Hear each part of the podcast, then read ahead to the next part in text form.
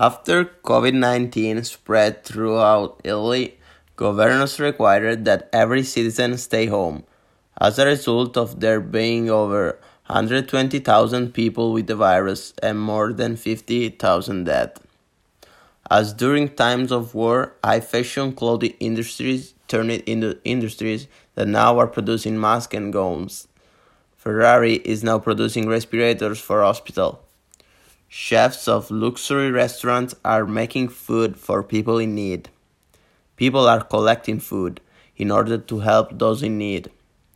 Every Italian person on his own is doing something to defeat the virus. We all know it won't be easy, but we must cooperate in order to return to the Italy we once knew. We are receiving support from a lot of nations China, Cuba, Russia, United States, and Ethiopia, and we will always be thankful. Being in quarantine is not easy. The daily routine seems to be the same every day. They seem way longer than they are, really are. When I woke up each day, my mom is watching the news on television. After lunch, I make coffee for my mom, and then we start playing cards. Then, before going to sleep, we watch a movie together. Time is low, and I miss my friends. It's been 26 days since I saw someone who isn't my mom or my grandma. I hope this period will finish soon. Every day at 6 pm, Italians gather by their window or balcony to sing the national anthem. Everyone makes noise, people with pots, trumpets, guitar, and many other sounds. I was really excited. I heard the voice of my neighbors and I imagined that the whole country was singing.